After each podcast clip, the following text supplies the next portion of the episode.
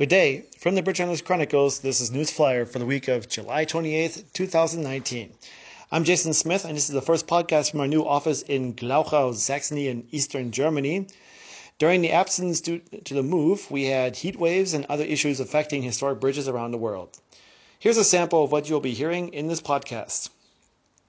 Heat causes closures and restrictions on several movable bridges in Europe. Time runs out to save a key White River Historic Bridge in Arkansas. Trucker destroys century old bridge in North Dakota. Two century old truss bridges to be rehabbed and relocated, one in Arizona and one in Pennsylvania. And lastly, London's bridges are getting a complete makeover, a delight for night photographers. Now the news in detail. Wilhelmshaven, Germany. A week long heat wave in Europe not only brought life to a near screeching halt, but also caused other problems as well. With temperatures soaring as high as 43 degrees Celsius or 110 degrees Fahrenheit, many people traveling by train, cars, and even bikes have had to suffer from delays due to buckled streets and rail tracks. In the harbor town of Wilhelmshaven in Lower Saxony, it was no exception, for crews had to restrict the use of the Kaiser Wilhelm swing bridge to boat and vehicular traffic. According to German public channel NDR, Heat caused the steel of the bridge to expand to a point where the swing span was unable to open or close properly to boat traffic. As a result, the bridge was only opened rarely and for emergency purposes, resulting in boat traffic being restricted. In addition to that, the roadway was shut down to all traffic except for pedestrians and cyclists. However, the Kaiser Wilhelm Swing Bridge is not the only bridge that had the, the, that problem with the heat. Similar cases have happened to movable spans throughout Europe and, of course, in northern Germany, such as spans in Emden and Oldenburg in Lower Saxony, as well as Husum in Schleswig Holstein.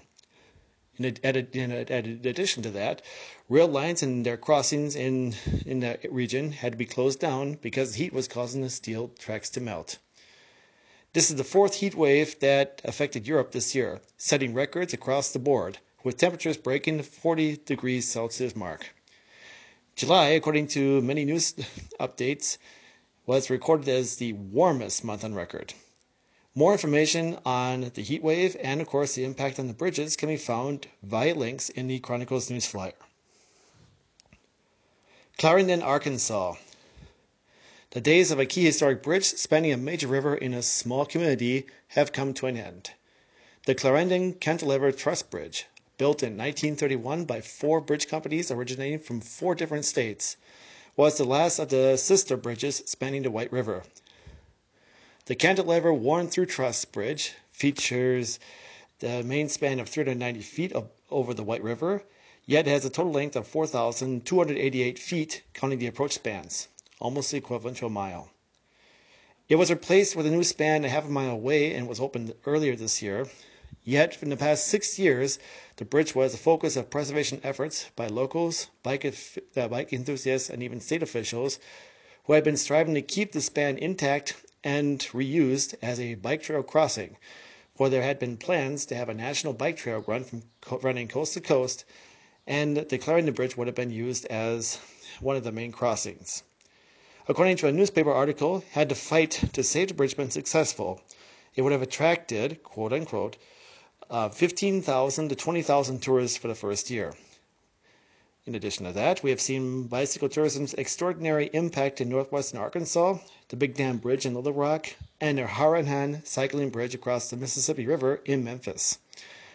Already, over 400,000 cyclists have ridden over the Harahan into West Memphis. On June 2nd, the state Supreme Court dismissed a lawsuit to stop the demolition of the historic bridge even though the preservation organization was granted a half a year to compile a plan to reuse the structure. The last nail in the coffin came on July 25th, when the U.S. Fish and Wildlife decided not to review its earlier decision to demolish the historic bridge as soon as its replacement structure was open to traffic.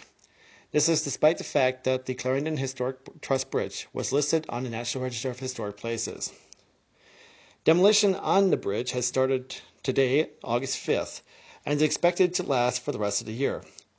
There's no word on whether any of the pieces of the bridge will be preserved and reused as a memorial. Information on the bridge can be found in the Chronicles News Flyer. Grand Forks, North Dakota. Another case that's still being investigated is how an overweight semi truck crossed a century old bridge with only a fraction of its weight, sending it to the river. The incident took place on July 22nd at 1:15 in the afternoon as a truck driver carrying a load of 43 tons of goods tried crossing the Pony Truss Bridge spanning the Goose River, located 2 miles southwest of Northwood. The truss bridge, built in 1906 by the Fargo Bridge and Iron Works Company, had a weight limit of only 14 tons. It's a National Register site. The bridge collapsed mm-hmm. just as the trailer was going across. The driver was not injured, but was cited with an $11,000 fine for the offense. The bridge itself is considered a total loss. The road the bridge used to carry, 3rd Avenue, is currently closed to traffic until a replacement bridge is built. The new span is expected to cost between $800,000 and $1 million. It is unclear how it will be financed, let alone if further charges are expected against the driver. Northwood is located 35 miles southwest of Grand Forks. Tucson, Arizona. A historic bridge located in the desert and abandoned for almost four decades is about to receive a new home. The double adobe truss bridge is a Warren pony truss structure spanning the Whitewater Draw on an old alignment of double adobe road in Cochise County in Arizona.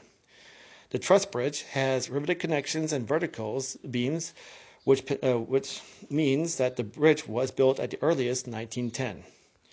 Recent inspections indicate that despite its long abandonment, the truss bridge itself remains in very good condition, that, and that only the wooden decking was the main point because it had rotted away mostly. Because after, after the result of the inspections, crews are planning on relocating the bridge to Tucson to be rehabilitated and re erected in its new home. When opened in January 2020, it will span the airport wash at the site of the 22nd Street Mineral and Gem Show. The Chronicles will follow up on the latest on the bridge's restoration work and inform you once the project is completed. Pictures and information on the bridge can be found via a link to bridgehunter.com. Fredericksburg, Pennsylvania. After having been closed for 13 years, a century old through truss bridge is about to have a new chapter in its life. The Inwood Iron Truss Bridge, spanning the Swatara Creek, was lifted off its foundations on July 26, making way for its replacement span. Built in 1899 by the Pittsburgh Bridge Company and erected by Nelson and Buchanan of Chambersburg, the 150 foot long span is a pin connected Pennsylvania through truss with Town Lattice portal bracings. It has been considered a historic landmark by Lebanon County and is listed on the National Register. Plans are to disassemble the truss bridge, relocate it and rehabilitate the bridge, then reassemble it at a park located 300 feet from the new truss, uh, from the new structure. The park was possible thanks to the sale of land to the county by Chuck and Charlotte Alwine earlier this year, according to information from the Lebanon Daily News. People will be able to cross the newly restored historic truss bridge once the project is completed in June 2020. Details on the project can be found via link. You can also see the video of the bridge lift on this uh, edition of the Chronicles news flyer. Fredericksburg is located 25 miles northeast of Harrisburg, the capital of Pennsylvania. London. While Britons and tourists are fretting over the possible effects of Prime Minister Boris Johnson's Brexit from the European Union, Londoners are embracing a combination of history and artwork in the form of LED lighting. Under the helm of Schutz Davidson Sandilands and American artist Leo Villareal, as many as four bridges have been lit with LED lighting since the start of the project in January 2019. This includes the Millennial, London, Southwark, and Cannon Street bridges. The plan is to have as many as 15 bridges in London be wired with LED lighting by the time the project is completed in 2022. This includes the Tower Bridge, Westminster, and Chelsea bridges.